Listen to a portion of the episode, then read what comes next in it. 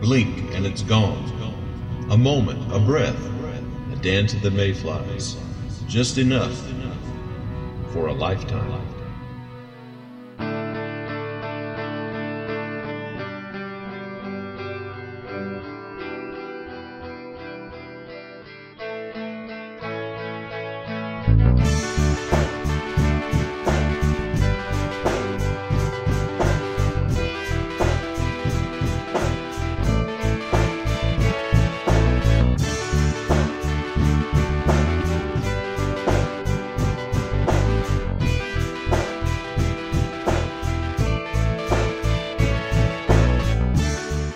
Welcome you once again to Drive Back the Night, an Andromeda series podcast.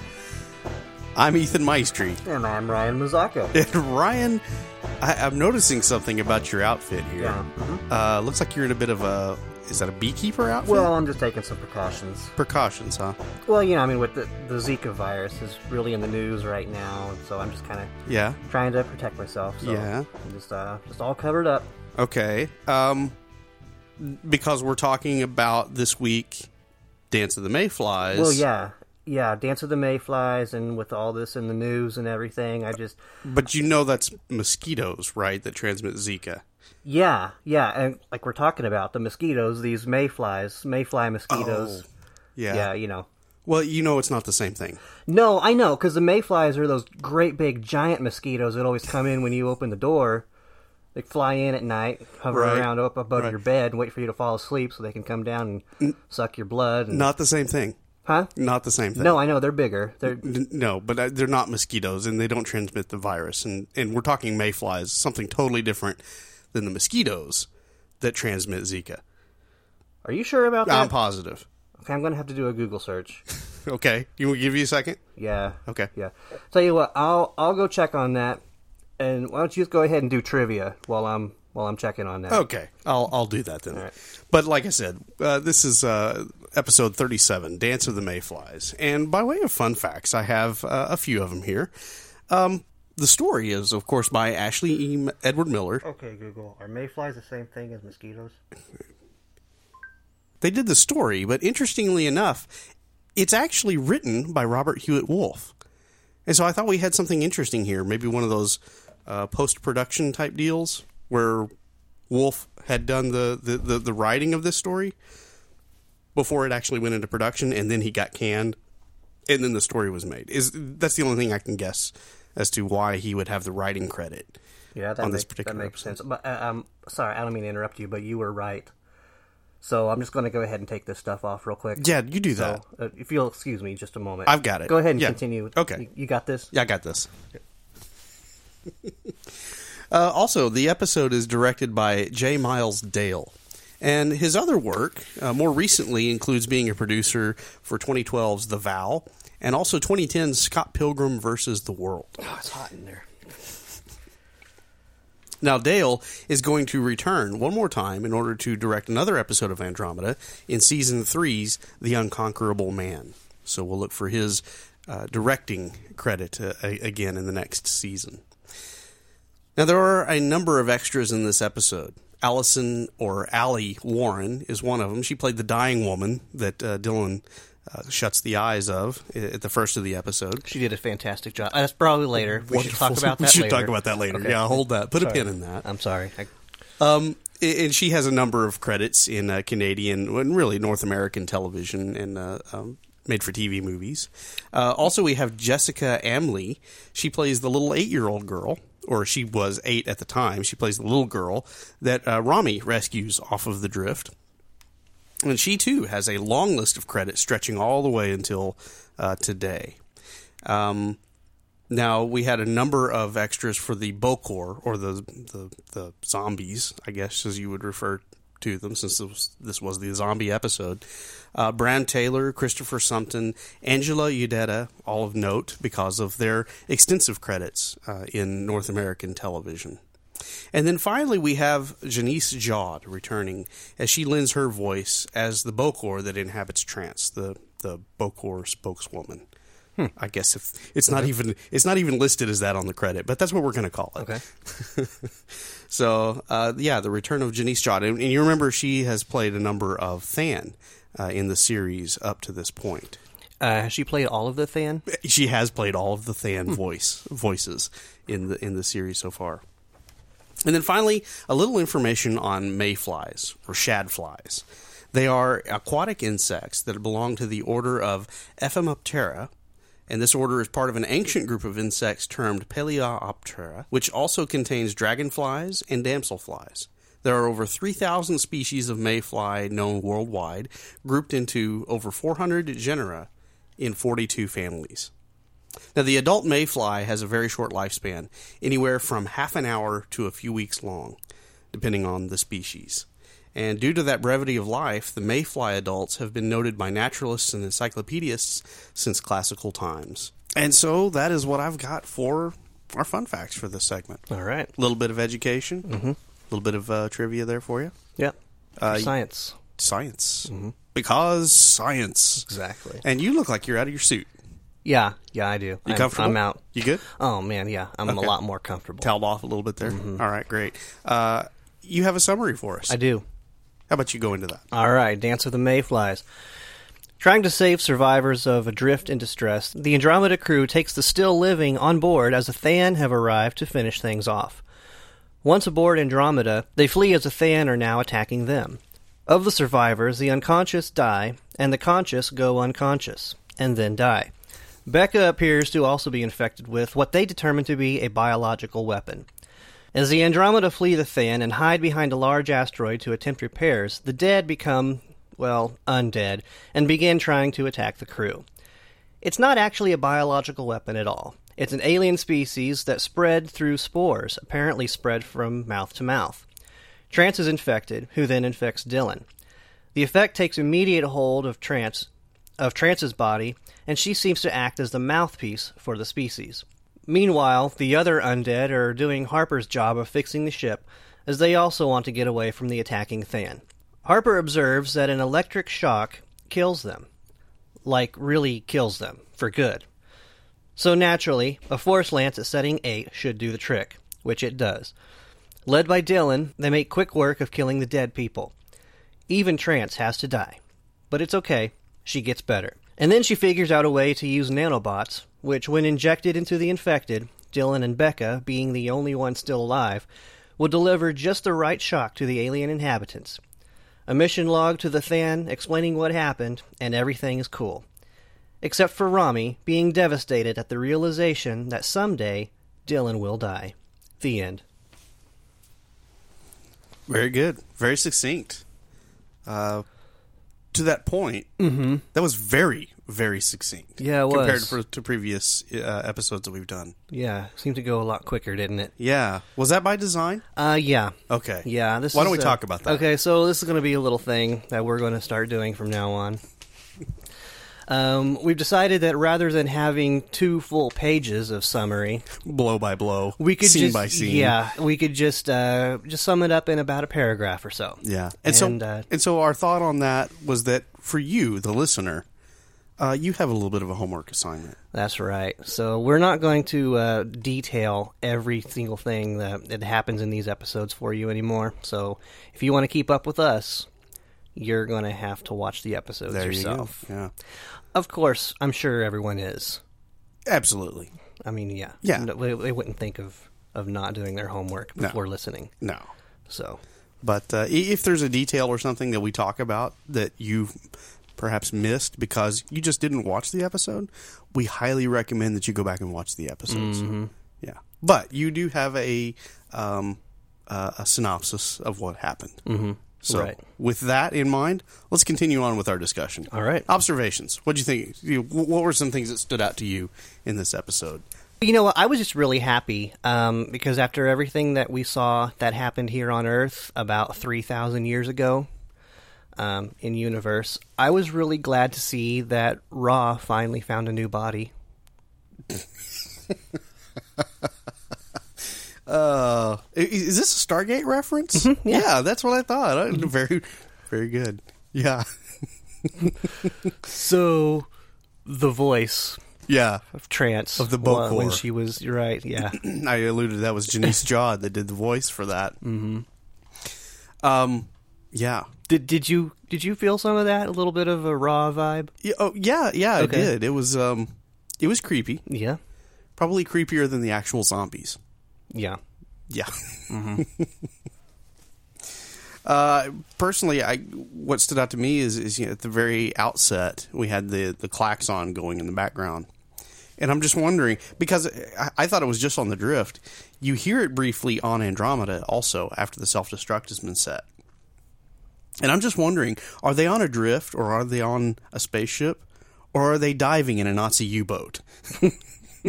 because that klaxon is like the old timey air horn type klaxon s- sound, and I'm like, eh, really? That's what they're gonna do? Uh, You know, I, I, I don't know. Well, I, I, I would, I would expect three thousand years from now something a little more, mm, you know, modern sounding. Maybe. well, didn't we have those in our submarine fight a few episodes back. I think we did. yeah, something like that. I don't know. It just lets you know. Right.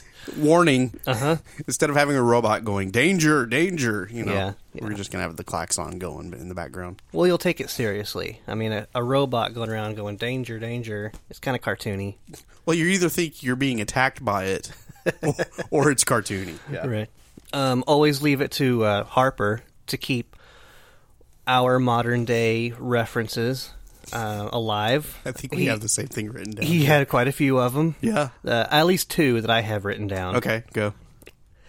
Um, he's fallen, can't get up. Yes. I, I wonder how many of our listeners actually still remember. Well, I guess if they're watching Andromeda, I'm sure they remember the, the old commercials too. Oh, yeah, sure. Okay. Yeah. Yeah. But well, I, I, I somehow I feel like that joke is lost on anyone under the age of 20. do you think so? I think so. I think. I mean, people still say it enough that I think it's it's kind of one of those things that's become part of our culture. But unless you remember the commercial, you're probably right. You don't know why it's there. Yeah, you don't know why that's so funny. Yeah. Right. No, that's what that's what I wonder is how Uh-huh. many how many people hear that nowadays, Mm-hmm. and they they're like, okay, There- there's no there's no memory Mm-hmm. of of where that actually came from, yeah, and why that is so funny. Uh, there was another one. Did you catch it?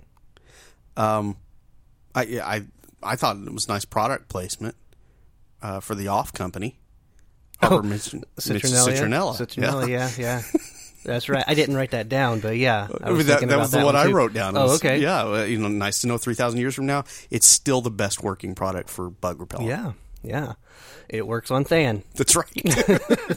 Well, we also have a, uh, a classic Warner Brothers quote that uh, Harper is still using 3,000 years in the future. Old Bugs Bunny. What's up, Doc? What's up, Doc? Yep, I caught that one too. yeah, good old Harper. He knows his he knows his Earth history. Mm-hmm. Um, man, it. Yeah, he he specifically loved the late twentieth, early twenty first century. Oh, he really did. and, and it's obvious by the mm-hmm. references. I wonder if he saw that commercial. Oh, I'm sure. I'm sure. Whatever mm-hmm. passes for YouTube 3,000 years from now, mm-hmm. I'm sure it's probably still got it floating around out there. It's probably YouTube. YouTube 3000. Yeah. YouTube, microwaves, and citronella. Yep. Yep. They're going to uh, go right on through to the future. And roaches. And Twinkies. Right. Those are those will be the things that survive. Mm-hmm. Uh, did it? I, I I'll ask you this: that little girl that we saw at the outset, Okay. and, and I forget the actress's name already. I've got it right here. Um, Jessica Amley was the actress that that played that the little girl that Rommie rescues on the drift.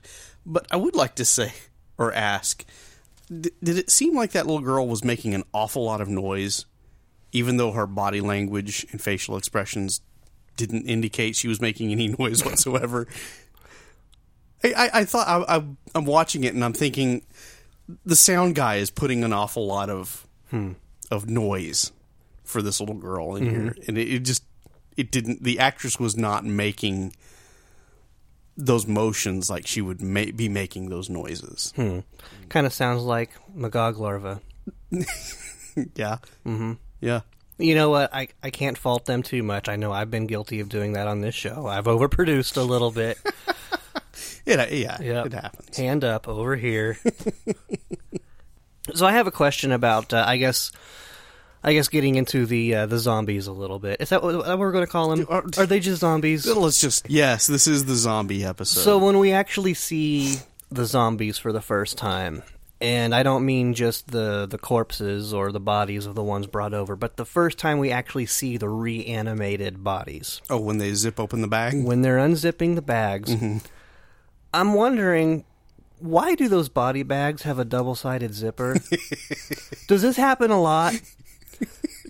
Do do they they need they need to have something in there so someone can get out if they're like mistakenly put in there? Yeah, I mean, because because this isn't this isn't the old British Navy where you had to stick a, a sewing needle through the sailor's nose to be assured that they were dead. You know, you stitched them up in their canvas, and then you put the last the last stitch went through the nose, and that was to make sure that they were in fact dead and not just you know okay. sleeping. So what does the stitch through the nose do? Does, It wakes them up. so why don't they make that the first stitch?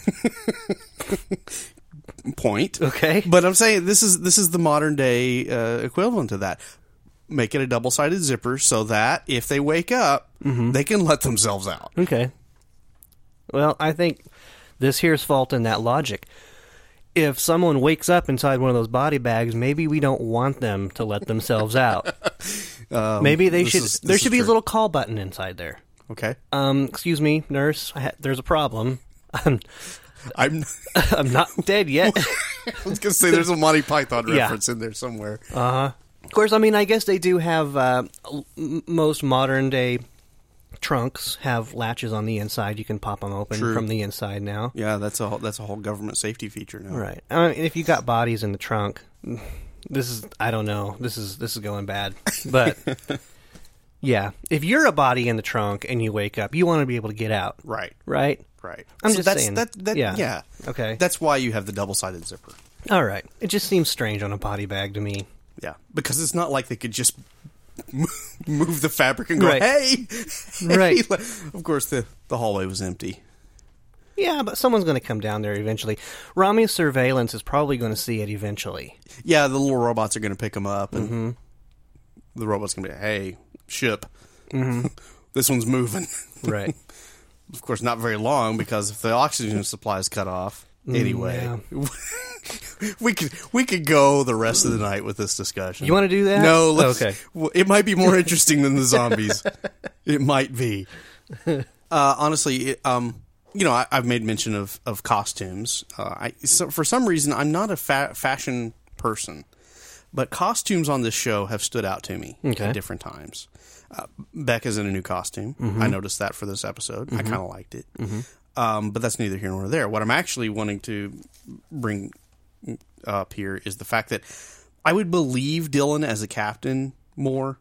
And honestly, I think Tyr would probably respect him as captain more if he didn't dress like he was waiting to join a pickup game of basketball. Well, he is. you know, he's he's always going down there to the basketball hoop, just waiting for someone to come by. I know, but uh, he he was rescuing people on the drift Okay. in his basketball jersey shirt. Okay.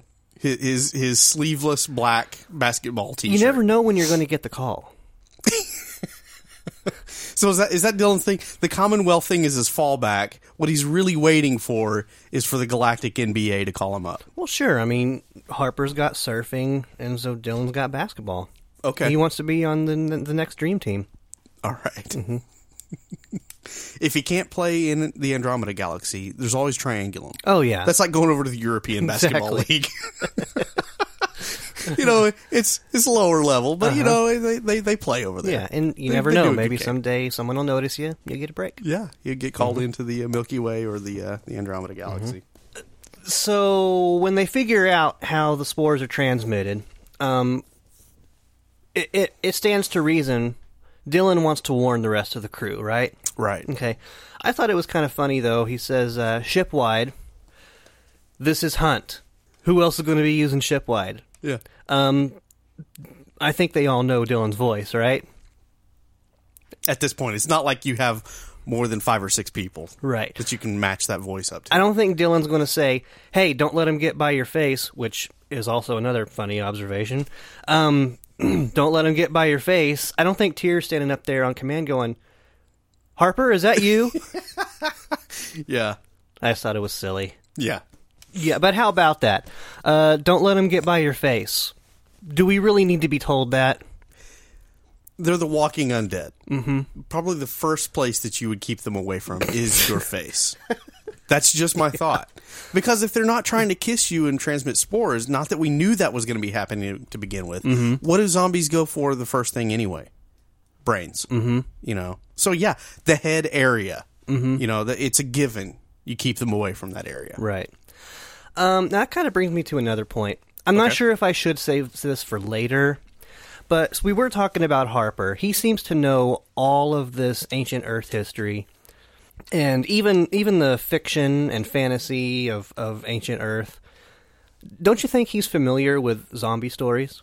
Oh, absolutely. He's got to be. Yeah. He's got to be just just crazy filthy with them, right? I don't know what that means. Okay.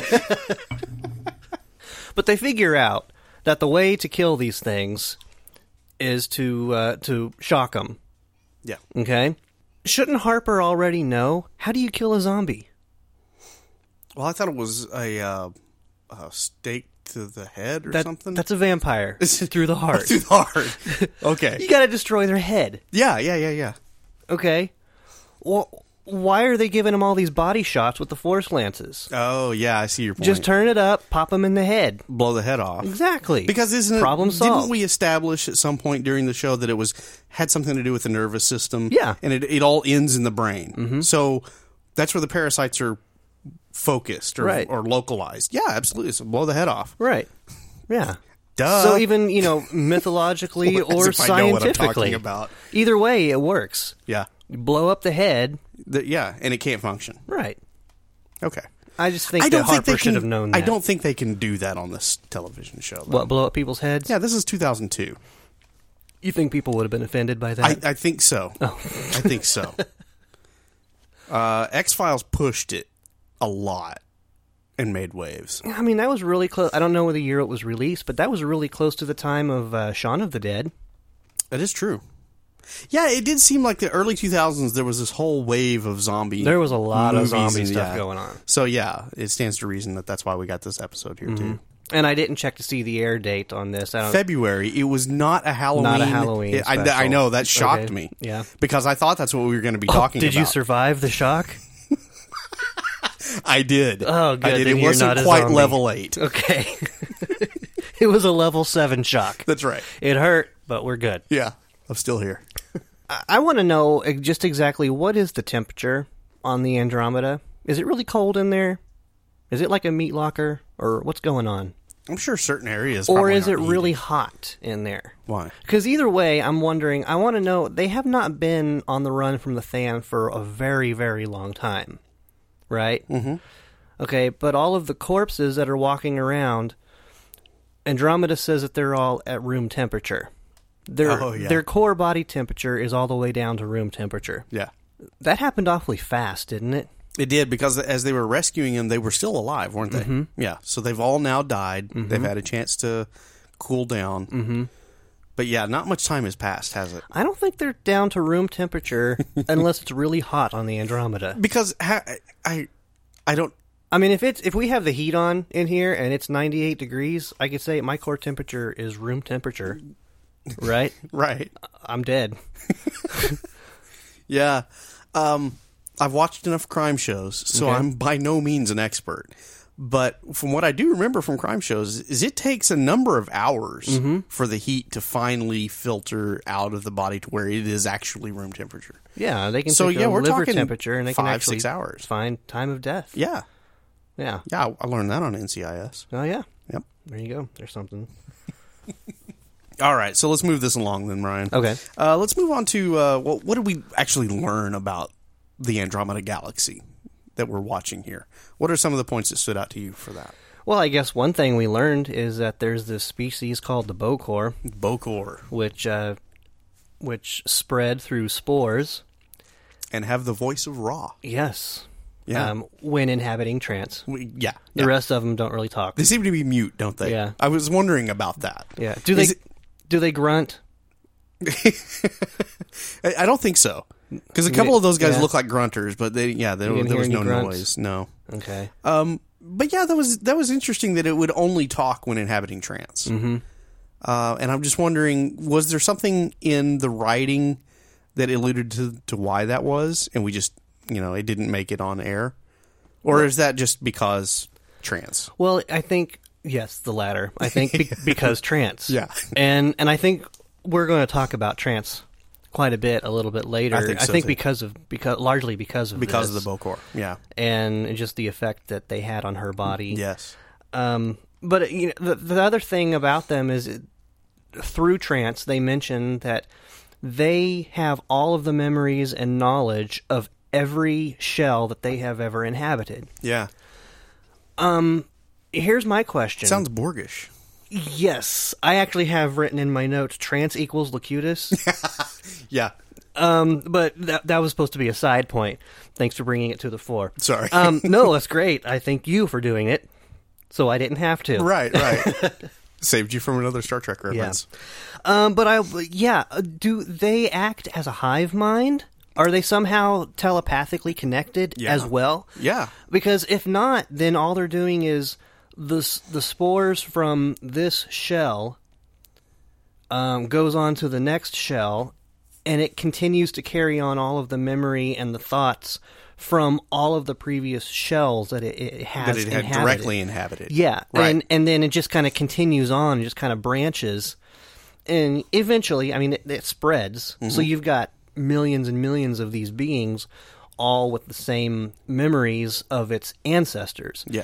Kind of like the the Hyjira. Remember the Hyjira? Yeah. from the Devil Take the From that one planet Yes, with the father. What?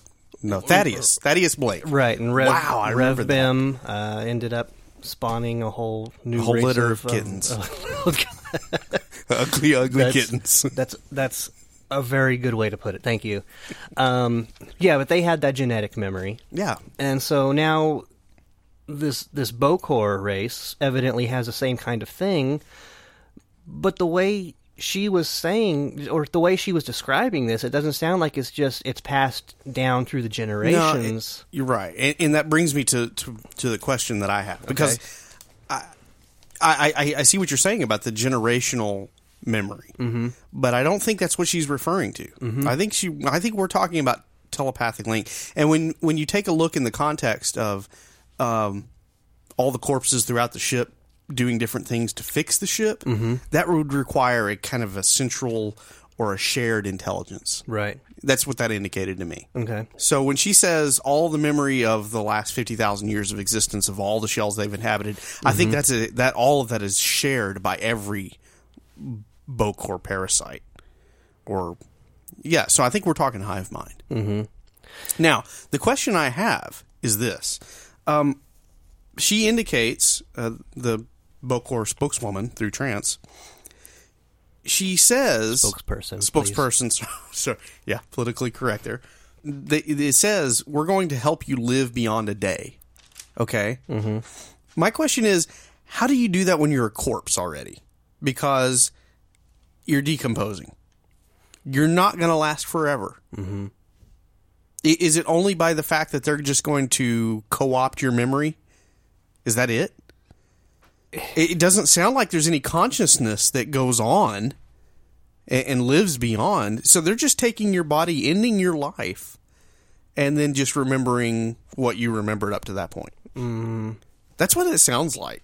So it's not really. It sounds like a hollow promise. Ye- Well, I mean, I think it's definitely hollow in the sense that they're going to keep you alive forever. Either way, you're you're dead. You're dead. You're as soon as, as soon as they take over your body, you're dead. Yeah. Even even beyond just the body, because with the body, I'm wondering if uh, if it's kind of like I'm going to do it again. Star Trek with the spores. Um, they they kept the bodies living. They kept the bodies safe. Continue to regenerate. Um, maybe they do that sort of thing. It didn't look like it though. But otherwise, then what are they going to do when these shells rot? Yeah. Do they have to? They're not. That's why they have to keep spreading. Yeah, but what do what do the beings the, the the actual parasites that is inside, let's say Beka, for example, what are what are they planning on doing when Beka's body decomposes and rots away? Well, that's the thing. Is is maybe that particular parasite itself dies. dies, but the memory of it is shared by the rest of the community. And maybe that's the thing. That's maybe that's the thing about their existence. Is it's not necessarily the the the parasite that comes out of the spore that lives on that's important. It's the continued knowledge of existence. Does that make sense? So, are any of them, as individual parasites, actually individuals? I don't think so. They're all basically just like other limbs. They're just appendages Yeah. of a much greater thing. Yeah. Which I guess makes this kind of an interesting species. And so this thing is just spread out over galaxies. This one, it's not a species, it's a being. It is a yeah, well, yeah, it's a shared consciousness. It's yeah. one giant, massive being spread out over galaxies. Yes, and you know what? There's precedent for this. Not not in consciousness, but in in what is it up in uh, Washington or Oregon or maybe both states? Oh, Sasquatch. no, not Sasquatch. Yes, Um, it is. Okay, that discussion aside. Okay, there's right. uh, the the the trees uh, where they discovered that there was one tree with, or I'm sorry, not a tree, but a fungus that exists over like a 50 square mile area. The the fungus has grown out to that that level, that degree, Mm-hmm. where it covers almost 50 square miles. But it's one. It, it comes from one fungus plant living in that that large area. So that's what the Bokor sound like to me. Is a large fungus spores Okay. um, that just spreads itself as far as and far as as far and wide as it possibly can, just sharing uh, the consciousness of everything that it takes over. Okay. Um, just one quick side point. Uh, the Borg compar- the, the Borg comparison. Mm-hmm. There was some uh, Borg-like behavior when they're trying to fix the ship. The one gets zapped, kills over dead. The others just take over. Yeah, I mean, there's no acknowledgement as to the fact that their comrade has fallen. yeah, They just scoot over, and it's their turn, yep, much like a Borg would do. yeah, So, yeah. I uh, it just helps me to think that the individual or the individual parasites, their existence is not that important. Mm-hmm. So if they keel over or whatever, it doesn't matter as long as the goal of the whole is carried out. That's what's important. Right. Okay. Because when they when they are killing them all off, and Dylan brings that to Trance Raw's attention, you know her her her response is just, "Yeah, it's a minor setback, Yeah. not a big deal. Right. We're not worried about this." Right. Okay. Okay. So yeah, I see what you're I see what you're saying. It could be. Okay. Oh, I have one last thing before we move on from the Bokor. Um, they're attacking everyone on the ship that they can get to. They're trying to attack them. Kissy face. Yes, yes. Which we know that really makes Dylan uncomfortable anyway. Yeah. Yeah. Understandably, in this situation. Right. Um, they're also going after Beka. Several times they try to go after Beka, and the other crew members have to fend them off. I'm wondering, did their hive mind forget that one of them already infected Beka? I guess so. Or maybe they just wanted to add more parasites just to overcome the the defense that she was putting up, maybe. I don't know. I don't know. I don't think there is any defense. No, there's not. She was losing anyway. Yeah. And they were still coming after her. She was laying unconscious Yeah. in that room where Dylan had left her, and they were still coming after her. Dylan had to had to shock one of them, kill it, kill the dead thing. Yeah. So I don't know. I was Well, like, did- I, I think that's probably just the, the shortcoming of, of the production of this show is the fact that it was let's make this as scary as possible for all the crew and forget the fact that we've already infected that one crew member, but we still need to put him in danger. that's kind of important. She's in danger already. Right. Yeah, she's in the worst kind of danger. What are they going to do to her? They can't do anything. They're going to infect her worse. Oh man. and I guess uh, we I didn't mention it in the summary, but I guess I, I should probably mention how Beka got infected in the first place. Being on the drift. Well, she was giving the one victim mouth to mouth. That's right. Yeah. Now I didn't catch that until the second time through because I remember thinking, how did Beka get infected? Yeah. And then when I watched it again, I was like, oh, right there. Boom. There it is. Yeah. She's getting infected right now. I'm watching it happen. This is gross. Yeah. Mm-hmm. So that's the Bokor. That's the Bokor. Yeah. Uh, okay. Moving on from that. Okay. Uh, something that I think we learned a little bit more about. Okay. Um, we've seen the Than in fleet action before, right? Yeah. Uh, I forget which episode it is. It's the one where Tyr was on the um, Nietzschean. I forget which pride it was that had the asteroid with the big, you know, Oh, mass cannon. Orca Pride. Orca Pride, yeah, yeah. Yeah. Um, it was, in that uh, episode. Double Helix. Double Helix, Mm-hmm. yeah, absolutely.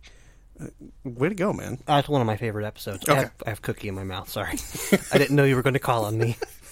Okay, so yeah, so uh, double helix. So in that one, we established that the Than had the third largest fleet in the in the galaxies. I think, I, I think that's the fact that stands out in my mind. Um, maybe it's not third, maybe it's second, maybe it's fourth. I don't know. But anyway, the Than Well, fleet. see, that's is- one on me. I remembered the episode. I did not remember that Okay, detail.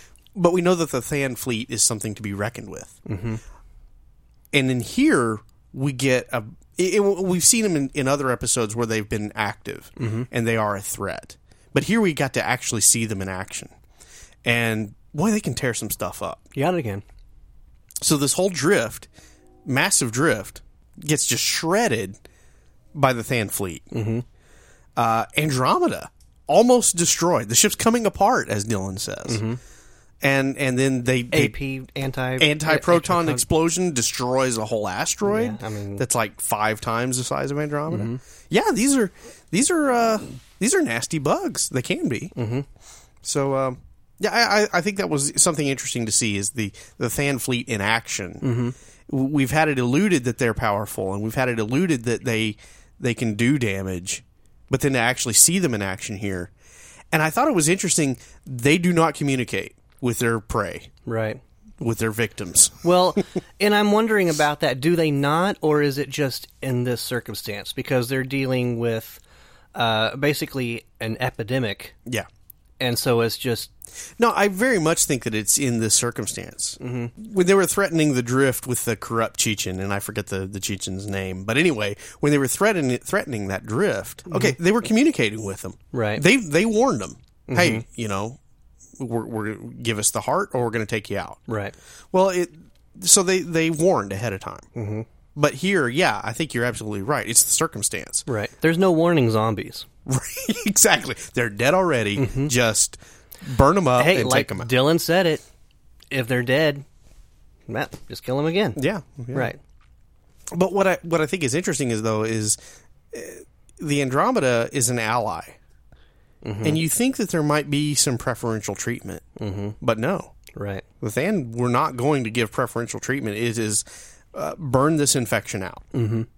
regardless of who isn't Right. possibly don't don't even pick up the phone. exactly. Yeah. yeah, And you know, there's there's quite a few things I was wondering about that because we the show opens on they're on a rescue mission. Mm-hmm. There's never really, at least if there was, and I've I've watched this through, um, well, three times now, and I have not caught why they're there.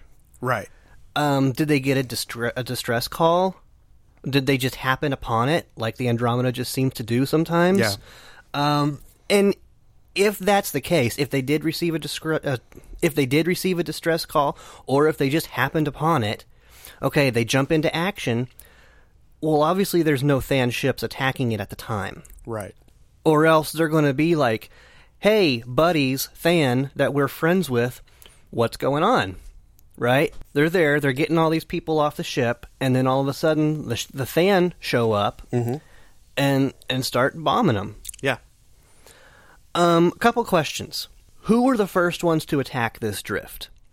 I think we're supposed to assume it was the Than. Why did they leave? and give Andromeda that window to show up and start trying to rescue people? Um, was it just one or two Than ships that that flew up and said, "Oh, we've got a problem here," and they just started hitting it, and they were like, "Okay, let's double back and go get the rest of the fleet." Mm-hmm. I mean, what's going on here? I, I mean, you could write the story and say, yeah, scout ships hit it first, and then realized it was too big a job. I- I guess you could. Let's go get the big boys with the a- Yeah. anti-proton weapons and, and finish this up. okay. Yeah, you could do that. So why didn't anyone do that? I know. Well, I mean, that's that's we're we're da- we're dipping dangerously close to what we thought about this episode now. Well, no, I don't think so. I just, think yes. Okay, because it's a problem for me. All right. okay.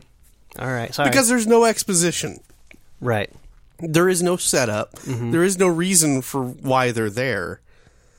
It's just they're on a rescue mission, and then the Thans show up. Mm-hmm. Well, events had to take place before that. We kind of need to know what those were in order for this to be a complete story. Right. Yeah. and we don't have that. Mm-hmm. And f- okay, for that reason, I have I kind of have a problem with this episode. Okay. Okay. Well, then let's let's pull it back then for a minute. Let's talk about Rommie and her motherly instinct. Yes, yeah, because I, I think we we learned a lot about several of our characters. Yeah. And so yeah, let's start with Ron. Okay. And there's a lot to talk about Rommie in this episode, but that was one of the first things that it she she like a mother would do um, just covered that child with her body, shielded that child with her body. Yeah, just like a mother would do. But she always refers to herself as just a warship. That's all she knows how to do is military and kill, conquer. That's all she's about. Yet here she is shielding this child with her body. Mm-hmm.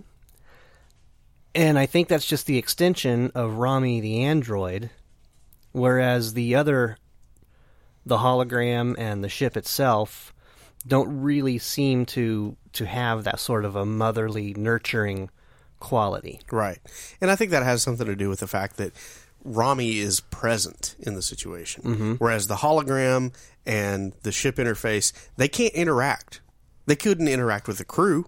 They can't interact with other people on other locations.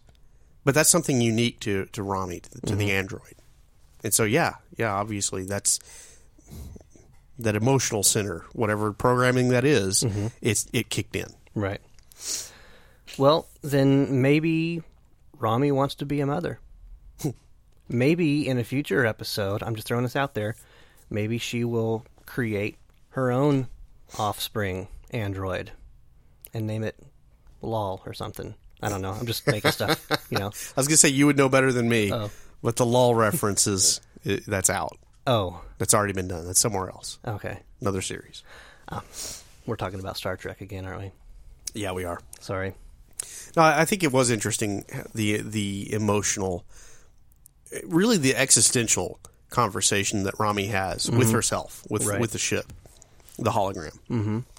Um, I, I found that to be very interesting because we really haven't we haven't looked at Rommie uh, in in the last several episodes, really, as far as exploring her character and and her the nature of her existence Right. and we and we got to delve into that a bit more. It's interesting how the ship isn't attached to whoever's on board. Mm-hmm. Um, but that used to not be the case because wasn't it the ship? Wasn't it the holographic Yep. interface that expressed the interest in Dylan to begin with? Yeah. Yeah. Yeah. So I, I think uh, in, in talking with Ethlie Ann Vare, I, I, she talked about the fact that the differences in the different aspects of Rommie and the personality were different areas that were partitioned off. So I guess the hologram or the ship partitioned off that emotional interest in Dylan and attachment and love. I guess portion Okay. that off into the android. You know what? This is starting to come back to mind.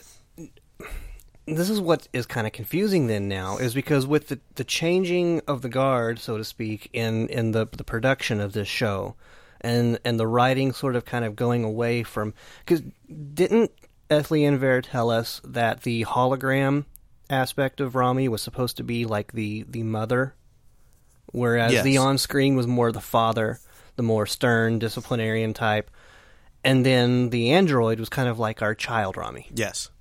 Yeah. Mm-hmm. Okay, so child Rommie's all grown up. She wants to be a mother now. Okay. I guess. I guess. guess, yeah. I mean, she's she's fallen in love, right? yep. So I guess now her positronic clock is ticking.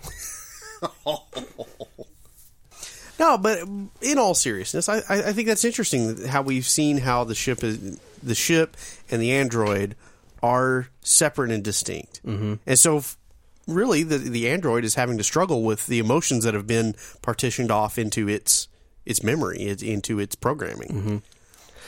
You know what? Let's talk about uh, that conversation a little bit uh, between um, Rommie and the hol- hologram Rommie. Okay. That whole exchange right there, Android Rommie is talking about how just I'm going to paraphrase this whole thing.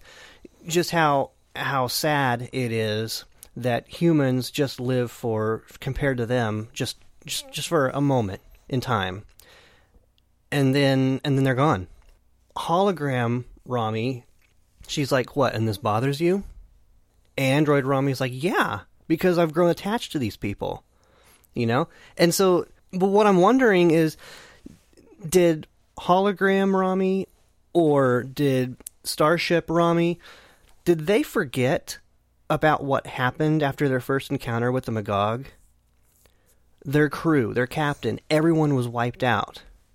And she was completely lost, had no idea what to do. Oh yeah, yeah. Wandering around Slipstream. Did she forget that? Just, Must just how, have. how hopeless and how lost she was without her humans? Yeah. Must have. I mean, she All was of that got blocked out anyway. Yeah, but she remembers now. Does she? Oh yeah, it all came back. Uh, surely Harper stuffed that back into that bottle, whatever that was. I don't know. If, if we're That having this conversation now, then he had to have. that seems dangerous to stuff that back in a bottle. I mean, because Yeah, you hold that deep inside, and, and it festers and becomes a tumor, and, and then you die from it. yeah, but it already exploded though. Okay, so and everyone almost died.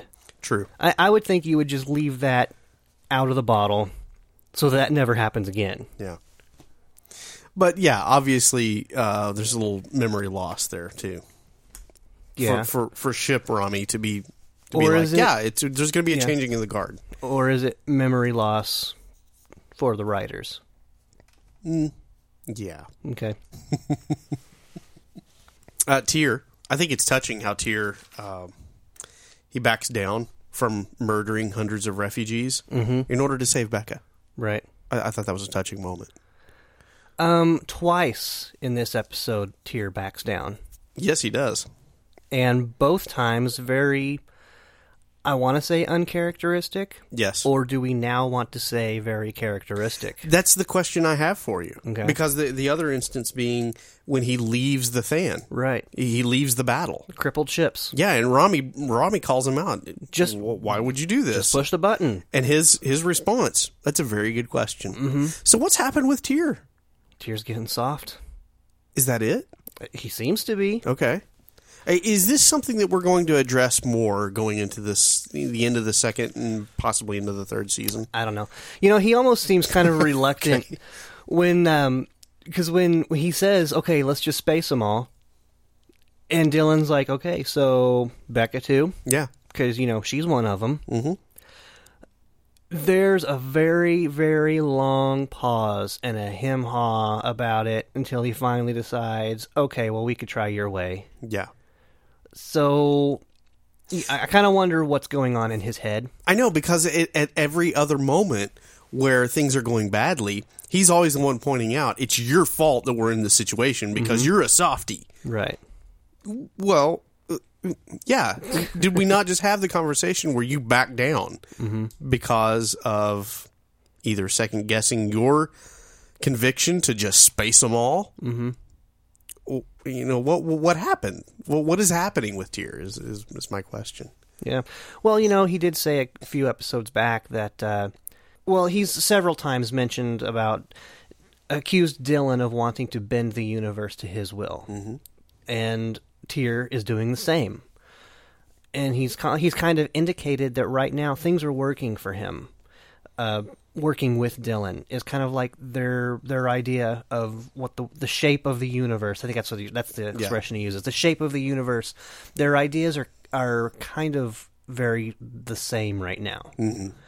So yeah, uh, so I think it's kind of he's he's kind of seeing Dylan's side of things a lot more clearly than maybe he had say at the beginning of season 1. Right, right. No, that that much is obvious. Okay. Yeah. and and maybe we know that he's he's capable of friendship. He was clearly upset when uh, Farrar was killed. Yeah. Okay, he called him his friend. He seemed to get over it pretty quickly, but but he was he was distraught at the idea of Farrar being killed, Yeah. and now he seems distraught at the idea of Beka Yeah. being killed. I, I just I feel like what we're seeing out of Tyr right now is in these two instances in this episode. This is very un-Nietzschean, Yeah. and and so I, I feel like I really do hope the writers address this. I would like to see Tyr uh, resolve some of these issues that, that have that are now part of him. Mm-hmm. He, he's let the crew get to him, and and and what I think is interesting about it is is the actor Keith Hamilton Cobb is playing this very interestingly. He's playing it very well, I think, in the fact that he's being put in these positions and it's un-Nietzschean and he's being forced to act un-Nietzschean and he doesn't like it. He gets snippy. He gets angry. A- and at moments where he can express that anger, he does it very well. Right. Um, we revisit uh, Beka with her problem, her Yeah. addiction. Yeah. Um, it's very brief, Yeah. but we're reminded that it's still there. And I think that's pro- should be the conversation as well. Eh, Very brief. okay. well, I mean, and I, I've fortunately I have never um, suffered from any sort of uh, substance addiction, so I I don't understand. You know, I, I, so I, I I speak from this some from some as the point of view of someone who doesn't understand the problem. So I'm wondering if is this is this something that happens a lot? People who um, who suffer from addiction when they have uh, when they need medical attention, do they refuse? Is this a common thing? Do they refuse um, medications because they're afraid they're going to get hooked on it again? I don't know about that. I really don't. Okay, because what I'm wondering is she she wants to give her a stimulant. Yeah. She's not saying I'm going to give you flash. Right. but, th- Am but this is going to help you stay awake. Right. This Yeah. is something that's probably going to save your life and keep you from falling asleep and then succumbing to this terrible parasite and then you're going to die. Yeah. You know, I, I don't know. It's just, it's it seems strange to me and again, I don't understand. I'm trying to tiptoe around this because I know that I don't understand and I don't want to offend people listening who who do understand and Yeah. and are are thinking Ryan you're way off base on this you don't know what you're talking about because I don't know what I'm talking about but but I'm just wondering can can you not have something that's not flash that's still going to help you and that's not going to get you hooked back on flash Well, apparently she thinks not. And, and, and here's the problem. Okay. I'm right there with you. Okay. I have no idea. okay But apparently she knows enough about herself so that any kind of stimulant, anything that's going to give her a rush, is a danger. okay Here's the thing I, I think the lesson that you can take away from that is when somebody tells you, uh, you know what, I'm going to pass. Mm-hmm. Respect it. okay don't force anything on them if they don't if they if if they know something about themselves and they say no don't force it on them okay i, I think that's that's the lesson that i take away from that. Okay. Not knowing how stimulants versus flash affect the human body which is a completely hypothetical discussion anyway. Right. I guess so. Yeah. But I mean it, it, I mean flash is kind of an analog though to to more modern day drugs. I would like to bring up oh okay. I I just want to ask this. Uh, dylan is becoming an action slash one liner character mm, yeah I'm just going to bring this up at this point because it's it seemed very front and center in this episode, and I don't like it. Okay. Is this going to be part of the conversation going forward? well, I don't know. Harper had quite a few one-liners. Well, yeah, but Harper's always had the one-liners. I don't feel like Dylan has had the one-liners as often. Right. You know this this episode specifically, I think, had quite a few of these very cliched one-liner kind of things. because of the zombie aspect. maybe, but even just not the zombies themselves. There were just a lot of things. It's just like you you hear this stuff all the time, and it's very overdone. Um, I- I actually wrote one of them down at the very beginning when Beka is is getting infected. Let's say. Um, she's trying to resuscitate the dead man, and and she keeps telling him, "Breathe, breathe," and then Trance has to say, "He's dead, Beka." You know, I mean, it's just kind of one of those kind of cheesy, cliched things from like a, a medical drama or something, or they're just like they're fighting. They're come on, come on, live, breathe. It's over. It's over. You know, He's dead, Jim. Exactly. yes. Yeah. And so I don't know. It, it, but there was that one, and then like right after that one, Harper. They get started. They start getting attacked by the Than, and Harper says, "What did we ever do to them?" You know, and it just came off as very cheesy, one-liner, cliched kind of a thing. And, Yeah. and you're right, Harper. He's always good for a handful of those every episode. Um, as far as Dylan, whether or not this is going to be a thing that just keeps on happening, I can't answer that right now. I think this episode, from the beginning, was just full of them. Okay. All right, I'll accept that. Okay. But I think I, I'm I'm going to be curious to see if we come back to this discussion again. All right. All right. All right. And I guess save it for last. Trance. Yeah. So some pretty big trance stuff. The elephant in the room. Yeah. So the The question gold elephant in the room. I was going to say the question has finally been asked. Why is trance gold? yeah. Yeah. Yeah. And the answer, Deflected. we don't know. No. Yeah. In normal trance fashion. Why don't you just guess? But So, even more interesting yeah. was the conclusion that Dylan came to. Mm-hmm. Uh, in thinking about what has been going on this whole latter half of the episode, the fact that Trance was taken over so quickly, mm-hmm. and then he he comes to that realization: uh, you can only take over people that have died. So the conclusion he comes to is Trance isn't alive. what? So I think that was interesting. Yeah. Um Which, considering how she has been "quote unquote" dead, right. How many And times then- has she died now? a couple of That's times, Three now. or four. yeah, at least a couple that I Yeah. can think of. So yeah, now she's just not alive to begin with. Okay, that kind of fits. but wow, this brings up questions. You know what? Here's another problem that with Dylan because he he is always looking for this answer about trance. Who are you or what are you? What is your agenda? What are you up to? When she wakes up after Dylan kills her, she wakes up Right. Okay. you, you, you know what I'm saying? Yeah, yeah, yeah. So she wakes up, and and he's like, "You, you that really scared me." Um, and she's like, "I can explain." Basically, she's like, "So here's what's going on." Dylan, who always wants to know, he's like, "Not right now. Not now." right now. I'm like, "Um, hey, wait a minute. Maybe yeah, right now. yeah. Let's go ahead and you, you want to talk?" Yeah. Okay. No, he shuts her down. They they fix all the sick people, being him and Trance, or uh, him and Beka, Yeah.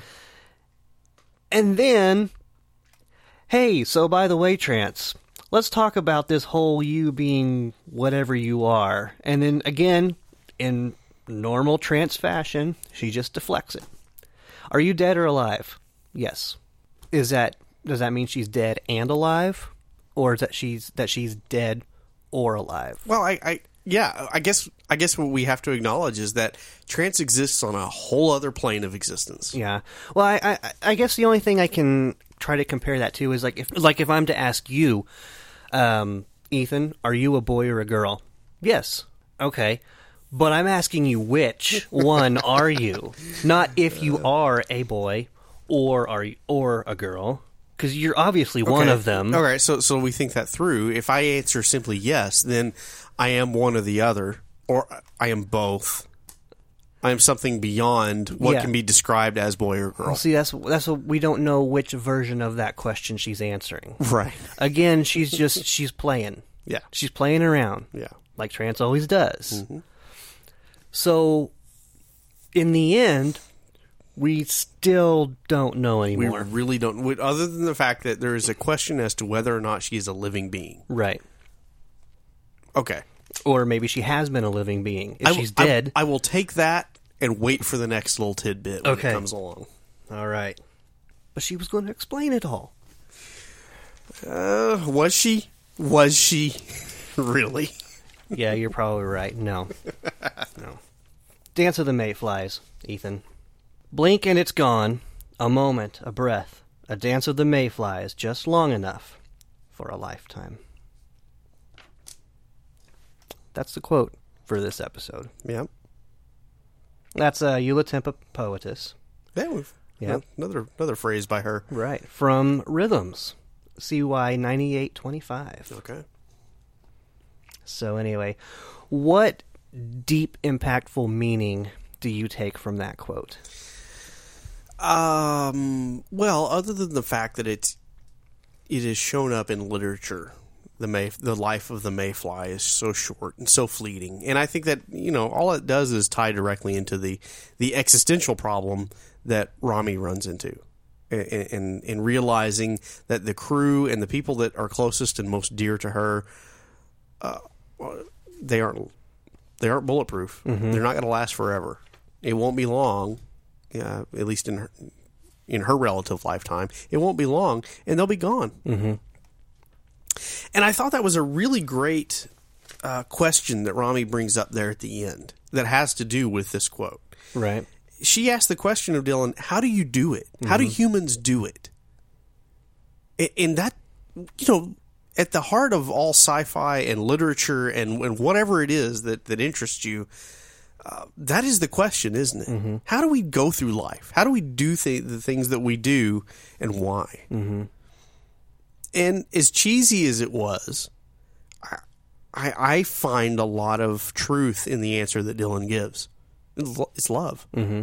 you know, and uh, from what little bit I know about the show and what we've seen so far, and where I know it's going, and what I know the creator of the show uh, intended for it, love is a theme that you know is woven throughout all of this this series.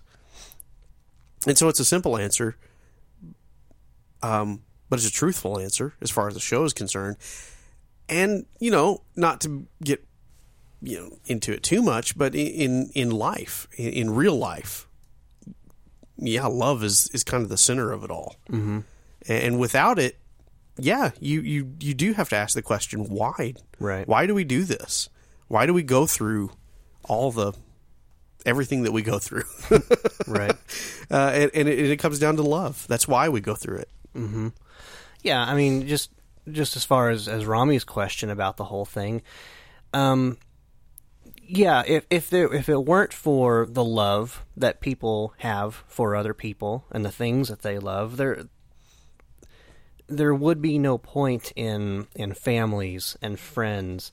Um, you know, finding that that one for you, or or having your family, none of it matters. Um, but we do that because we love all of those ones and we enjoy the time that we have with them, even knowing that it's not going to last forever. Yeah. There, there's always that, that in the back of your mind that this this could all be over. You know, something could happen. Maybe it's going to be one at a time. Just see all of your friends and loved ones just being picked off by death one at a time Yeah. you know What? Sorry, go ahead. Well, I, I was going to say I don't want to make this a discussion about your beloved Broncos that just that just won the Super Bowl. I wasn't going to even bring it up. But there was a moment where the question for a, a certain significant player was, you know, uh, what what does the future bring Right. for you? And his response was very much what we're talking about right here. I'm just trying to hang on to the moment. Right. You hang on to the moment because, like you said, it can be gone in a flash. Right. Just like that. Just like the life of a mayfly. Hours. And it and it's gone forever. And, and that is the nature of our existence. Uh, as we live it right now. That is the nature of, of being a human being. Right. Now, the Bokor actually directly mention the mayflies, um, and and they compare the human lives to their lives. Uh, the humans being just like the mayflies, Ju- just they're here and they're gone.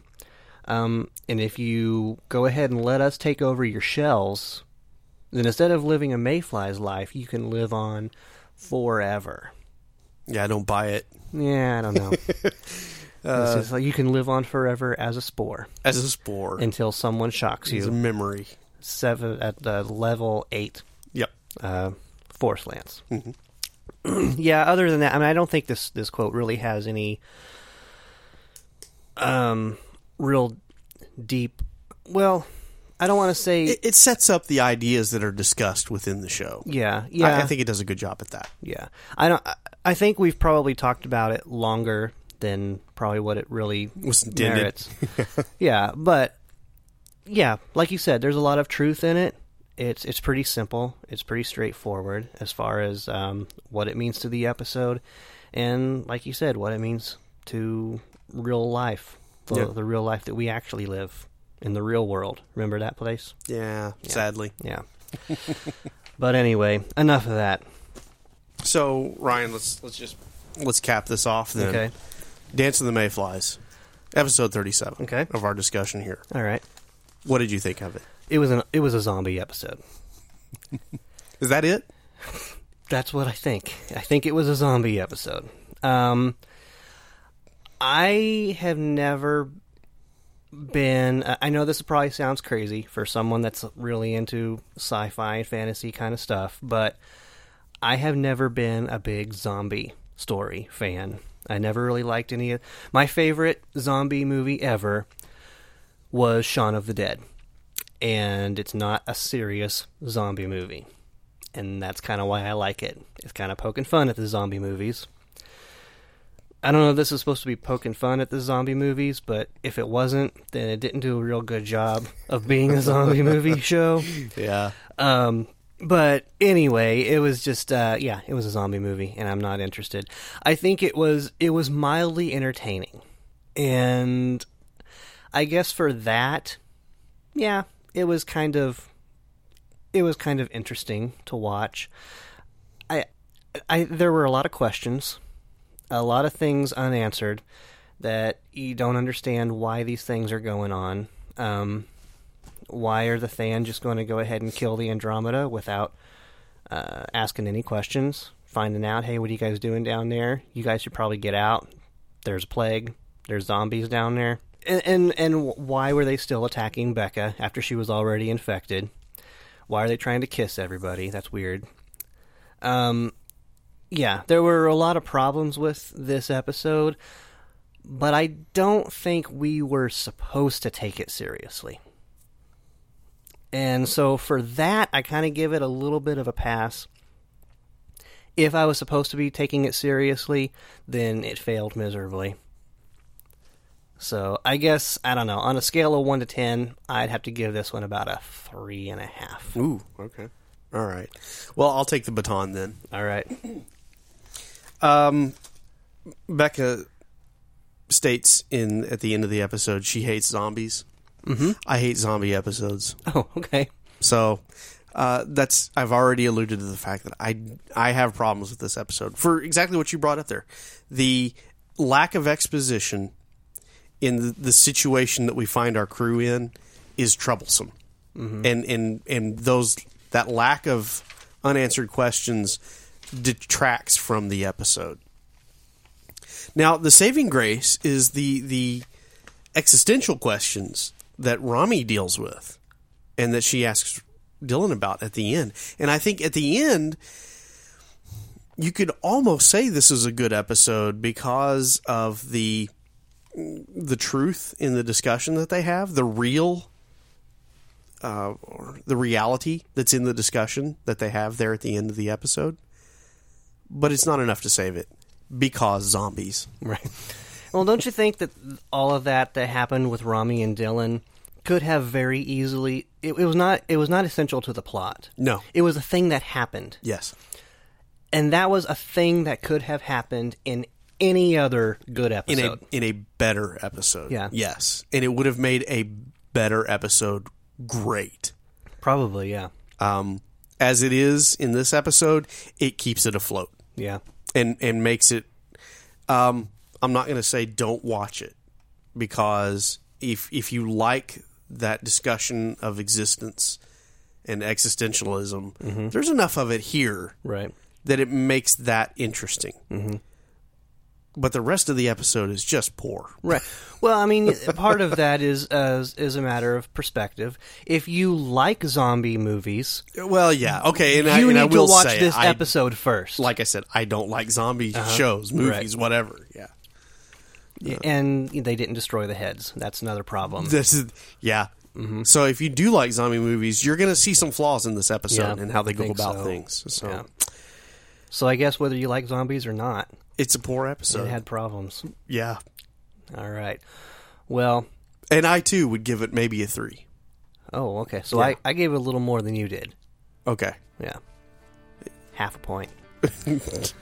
yeah, all the difference. oh, so Ryan, that is our discussion of Dance of the Mayflies.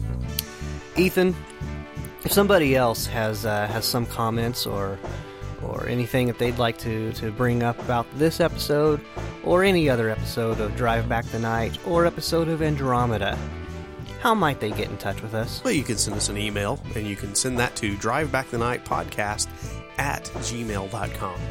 We are on Podbean. That's where every episode is located. www.andromedaseries.podbean.com. And we're also on iTunes. Uh, you can find us there, Drive Back the Night podcast. And if you do listen to us there, subscribe and give us some stars or a review. We'd certainly appreciate it. You know, a good review that someone could leave for leave for us is uh, of all the podcasts I listen to, you're one of them. we'll take it. The best Andromeda podcast out there. We've got to be. we gotta be. We've got to be. Uh, social media. We do that too. Yes, we do.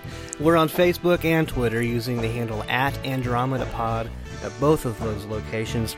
Good thanks to our big friend Doug Anderson, who is back on the horse giving us the uh, opening quotes for the episode. Every week. Yep, he's going to be on through the rest of season two. We've already got him. All right. And we hope that you will join us back here again next time as we look at the Andromeda episode In Heaven Now Are Three.